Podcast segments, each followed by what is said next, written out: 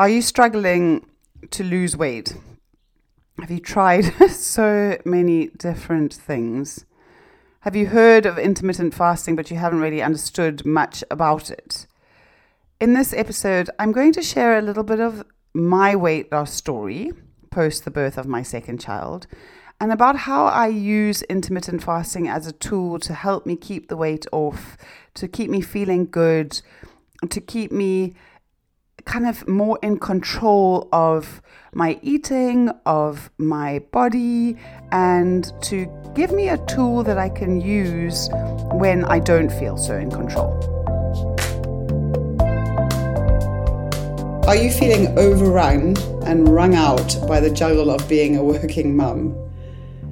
Do you just wish that you could be calmer and more patient at work and when you come home to your family? But there are so many things that need to be done, and there are so many expectations on you.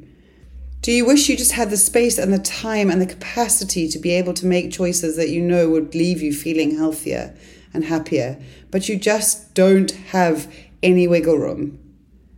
Welcome to the Managing Mum podcast. I'm your host, Charlotte, a working mum of two with a very busy, very active life. As a qualified personal trainer and a well-being coach, and as a mum who has felt all of these things, my aim is to help you learn how to manage the juggle so that you can feel healthier and happier and lighter, and you can build great relationships at work and at home, and so that you can move closer to that ever elusive work life balance. While I may well offer suggestions such as taking a bubble bath, I'm also going to help you figure out how to do it without feeling guilty.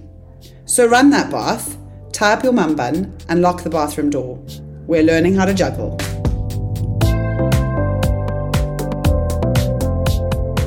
Okay, so here we are, post Christmas Boxing Day. I don't know about you, but I have eaten a lot this Christmas period. I'm feeling a little bit heavy, um, but I have enjoyed it. I have just gotten with it. I have enjoyed the food. I've enjoyed the people. I have not got myself too wound up about it. But now we are post Christmas, and I am going to go back into my use of intermittent fasting to help me get back on track. And so today I just wanted to talk a little bit about how it's worked for me and about how it might be able to work for you and why it works. I really struggled to breastfeed my son. I didn't have enough milk for him, but I think that actually the problem was I, I just actually didn't have enough information about the fact that the more you feed your baby, the more milk your body produces. And I was completely in that kind of deep, dark forest of being a new mum. And I, I didn't really know how to manage it. So I followed the incredibly vigorous routines of some parenting manual that I read that meant that I fed him for 10 minutes on one side burped him, changed his nappy, 10 minutes on the other side, and then I tried to put him down. And then I spent the rest of the night before the next alarm for feeding went off, pacing up and down the hallway, desperately trying to get the starving baby to go to sleep. And as a result of this, I was absolutely starving too. I remember just wanting to eat everything in sight. I was stressed. I was sleep deprived, I was completely overwhelmed, and I spent a lot of time going to the closest petrol station to buy more treats. Oh, uh, when I think back on it, what a time. and I also remember watching my friends who'd had babies at the same time literally shrinking before my eyes as they fed their babies and they lost weight and they looked better than they ever had, some of them where I, on the other hand, was was growing, I was expanding, and I was I put on a huge amount of weight post his birth. Between the birth of Oliver and Sierra, I I think I did lose a bit of weight, but I can't remember how I did this. And then Sierra was born. It was hard lockdown. I had a toddler. And so when it came to the feeding for her, I tried a different tactic. She slept in our bed for nine weeks and I basically just let her be on me for as long as she wanted. I mean, who cares if I was a human dummy? Who cares what habits I was creating?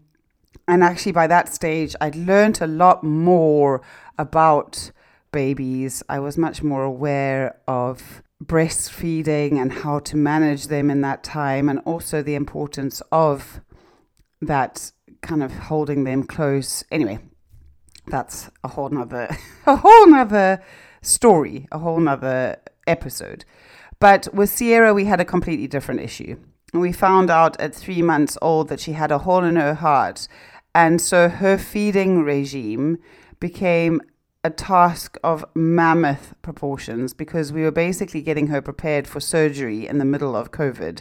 She was on the red line on the growth chart, and we had a dietitian who was helping us get her strong enough that she could have surgery.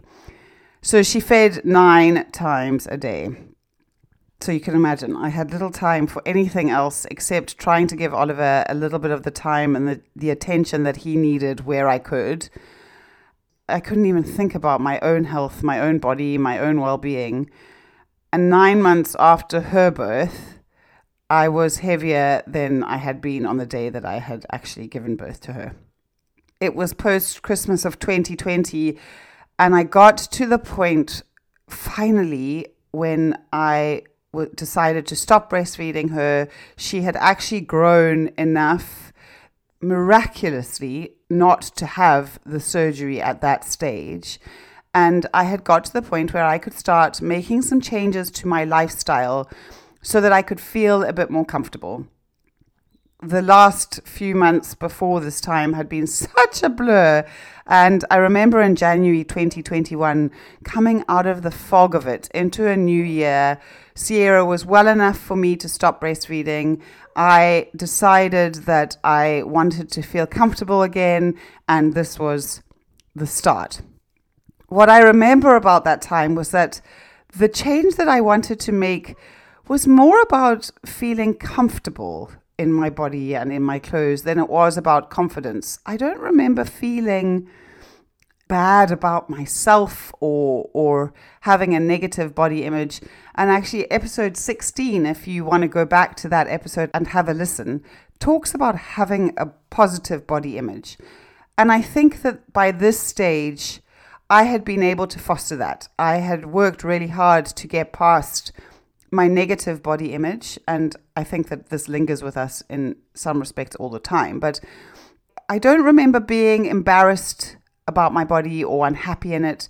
I just remember feeling uncomfortable in my clothes and wanting to feel healthier and actually just wanting to feel more in control of my body and how I fed it and how I looked after it. So in January 2020, I went back to the intermittent fasting that I had pre- been practicing on and off over the last few years pre having my babies and then in that time between them. Having struggled with my weight for many years, it has always been a part of my life. And having been on and off every diet from Weight Watchers to literally eating an orange for breakfast and popcorn for lunch and nothing for supper, I found that intermittent fasting has been a tool and a way of life that has been so useful for me in this respect, but also in the benefits of actually just feeling clearer and more with it, less fuzzed up by the intake of things that I shouldn't be eating or heavy after a breakfast that I haven't actually really needed. So, okay, so let's talk about why why does this work? Why does intermittent fasting work?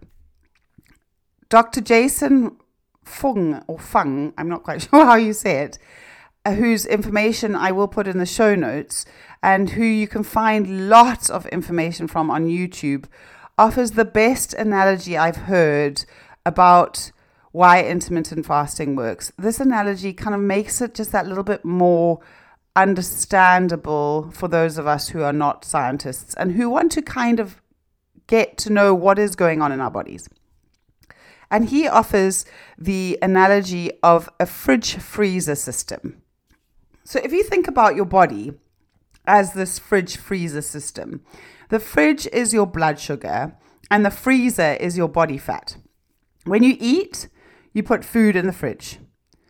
And what happens for those of us who are insulin resistant, if you've heard that term before, is that when we eat, when our blood sugar levels go up, and this is kind of my understanding of it. uh, You probably need to speak to a doctor to get more clarity on this, but this is a very basic understanding of it. When we eat, our blood sugar levels go up. Our pancreas pumps out insulin when this is the case, and this opens the doors between the fridge and the freezer so that food or energy is being pushed from the fridge into the freezer. Then these doors close, and the resistance happens, the insulin resistance happens when these freezer doors are closed and they don't listen to the insulin to open them up the other way. So when insulin is pumping through our bodies, the doors don't open so that we can get anything out of the freezer. We've put food into the freezer and now the doors are shut and we feel a bit wobbly and we then end up filling up the fridge more, which then sends a, a message to the pancreas to pump out more insulin, which then opens the doors to take the food into the freezer but closes the doors that allow us to take the food out. I hope that makes sense. so, how do we change this? When we fast, we empty the f- fridge of food. And when our blood sugar levels are no longer spiking, the pancreas stops producing insulin. And now, those resistant freezer doors, those doors that were resistant to the message of, of insulin or, or the message told them to stay closed, they can now open. And we suddenly have access to this whole freezer full of food that we haven't had access to before. And we end up making use of our body fat to energize us, to keep us going. So, the longer we fast, the longer we're making use of the energy that has been, or the, the food that has been stored in the freezer to function. Then, what happens is that as soon as we put food into the fridge, insulin is released, and this causes the freezer doors to close. And once again, we're using energy from the fridge to function. So I hope that I have explained this well enough to for you to get the gist of the analogy. And basically, we need to empty the fridge of all of the food that's in it so that our body goes to the freezer to get the energy it needs to function and it uses up our body fat to do this. The first few hours of our fast will then see us using up the contents of those fr- that fridge, the sugars that are in our bloodstream. And it's in the hours after that fridge has been completely emptied of anything that we can then move into using up the freezer. I, I actually love this analogy as motivation when I wake up in the morning. I'm clearing out my freezer. I'm getting rid of all the food that has been sitting there for months and months and months not being used because I keep filling up my fridge. I, I yeah, I just kind of sometimes I love to have a good clear out of my literal freezer. And this analogy just is it really works to keep me to keep me motivated. So, how do we get started? And what is the best way to fast? There are various different ways to fast, but I'm going to talk about what I use because I think that for those of us who are busy, we're working, we're looking after children, the 16 8 fast is the best way to do this. And I very much invite you to go and look up the other ways that you can do this fasting. But for me, this 16 8 is definitely the most sustainable. What this means is that you eat during an eight hour window and you fast then for a 16 hour period between these eight hour windows. So, the most common way to do this is to eat from 12 p.m., from midday until 8 p.m. That's your eight hour window. And then you fast from 8 p.m. until 12 p.m. the following day the the joy of this is that you actually only eat and have to prepare two meals a day. You don't even have to think about breakfast. You can get the children ready for school and have a quick cup of coffee, but you don't need to make yourself a meal. And it's cheaper because you're actually just eating less. In fact, I really think I can't think of a reason not not to do this kind of fasting. And I can hear you saying, "Yes, but Charlotte, breakfast is the most important meal of the day." And I have to say that I think that this was a very clever marketing campaign that was run at some point by some breakfast cereal company to tell us that we have to be, eat breakfast so that they could basically sell us more bran flakes. I absolutely think that you can do without breakfast. And actually, doing without breakfast will make a huge difference to your health physically and mentally. And I hear you. It is overwhelming to not think about to think about not eating breakfast when you've eaten breakfast all your life. Won't I be starving? How will I function? How will I even get to 10 o'clock without feeling like I am falling apart, like I desperately need something to eat? And so, my suggestion then is just to start slow. I remember going away for 10 days earlier this year and now that I'm in my fasting routine and I know it so well, we were on holiday, so there was breakfast provided for us every day. We were out of routine. The breakfast was for delicious, and so for 10 days I ate breakfast. And when I got back home and got back into my normal routine and started fasting, it was really hard. The first few days I would wake up and as I woke up, I would already feel kind of wobbly and needing something to to increase my blood sugar levels or to give me the energy that I needed to get on with the day. And it took a few days before I could last until 10 a.m. And then it took another couple of weeks before I could last until 12 p.m. And I'm back into the place where actually there are days where I can last until 6 p.m. or 8 p.m. Sometimes I can do a 24 hour fast. I don't think that that is necessary, but I do it for faith reasons and I find that I actually it's it's much easier for me to do so. For you, I think to practice it to start slow, maybe doing it twice a week until 10 a.m. and then seeing it if you can extend these times a little bit and then maybe you do it 3 times a week until you build up to that place where you're fasting five days a week until 12 p.m. or oh, seven days a week. I do it five days a week because on the weekends we all have breakfast together. It's a nice time to be together. There's not such a rush. And we can then enjoy brunch with friends or whatever the case may be. So I generally do it five days a week. And then on the weekends, I eat breakfast normally. I have read that for women, a 14 hour fast is enough. So I invite you to try try it out. See see what works for you.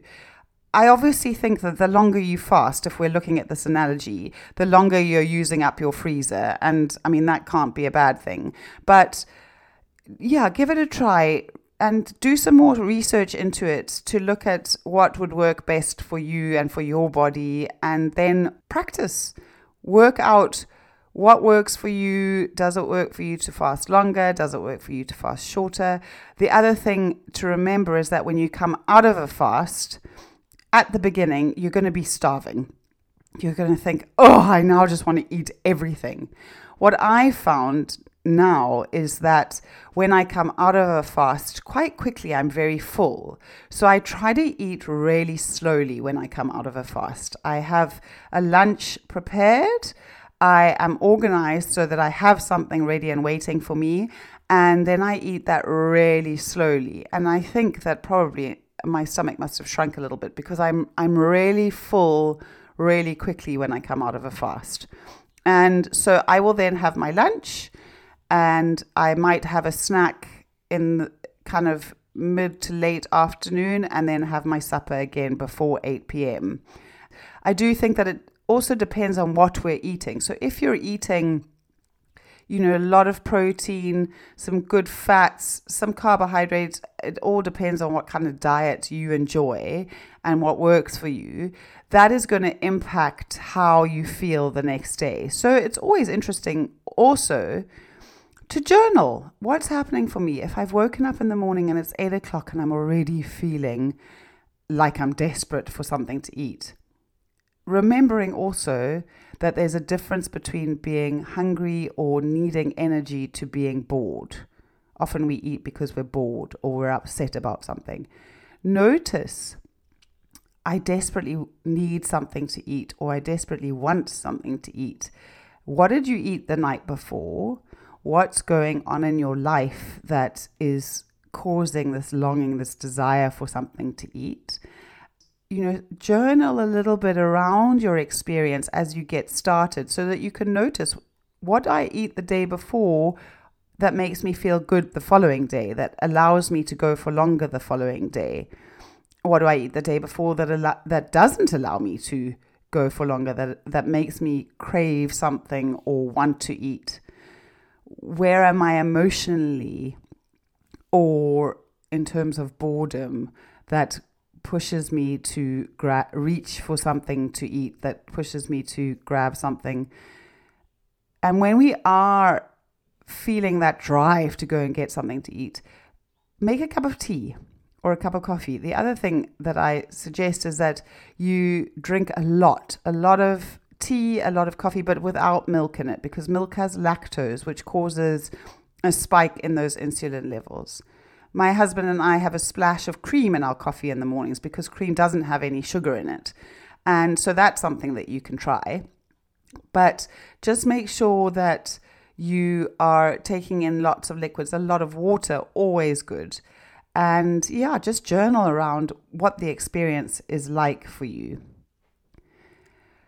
There are many, many, many benefits other than losing weight to fasting. But for now, I think that on this Boxing Day, when we're all feeling a little bit heavy, when we want to get ready for the new year, when we're thinking about moving into trying something new, perhaps when we're thinking about New Year's resolutions, which I think so many of us probably are at this stage it's a great benefit that I think that we can use when we're, we're juggling this life and we want to feel good and healthy and fit into our clothes and feel comfortable in them is the weight loss that comes with intermittent fasting. If this is something that you want to try, just to kind of summarize it, I suggest that you follow these steps. Step one, as I've said, is to start slow. Decide how you're going to start in terms of the days and the times that week that you're going to fast for. And then, step two, pre- prepare yourself for the week ahead. Make sure, first of all, that you're mentally prepared as you get started. It's really important, I think, to, to have a mental kind of idea of what we're trying to do, what we're doing here. Look at your goals determine what you are prepared to do to stick to them and then where you can be flexible. That flexibility, I'm thinking of, really comes if you're not feeling good. If you're not feeling good, don't push on.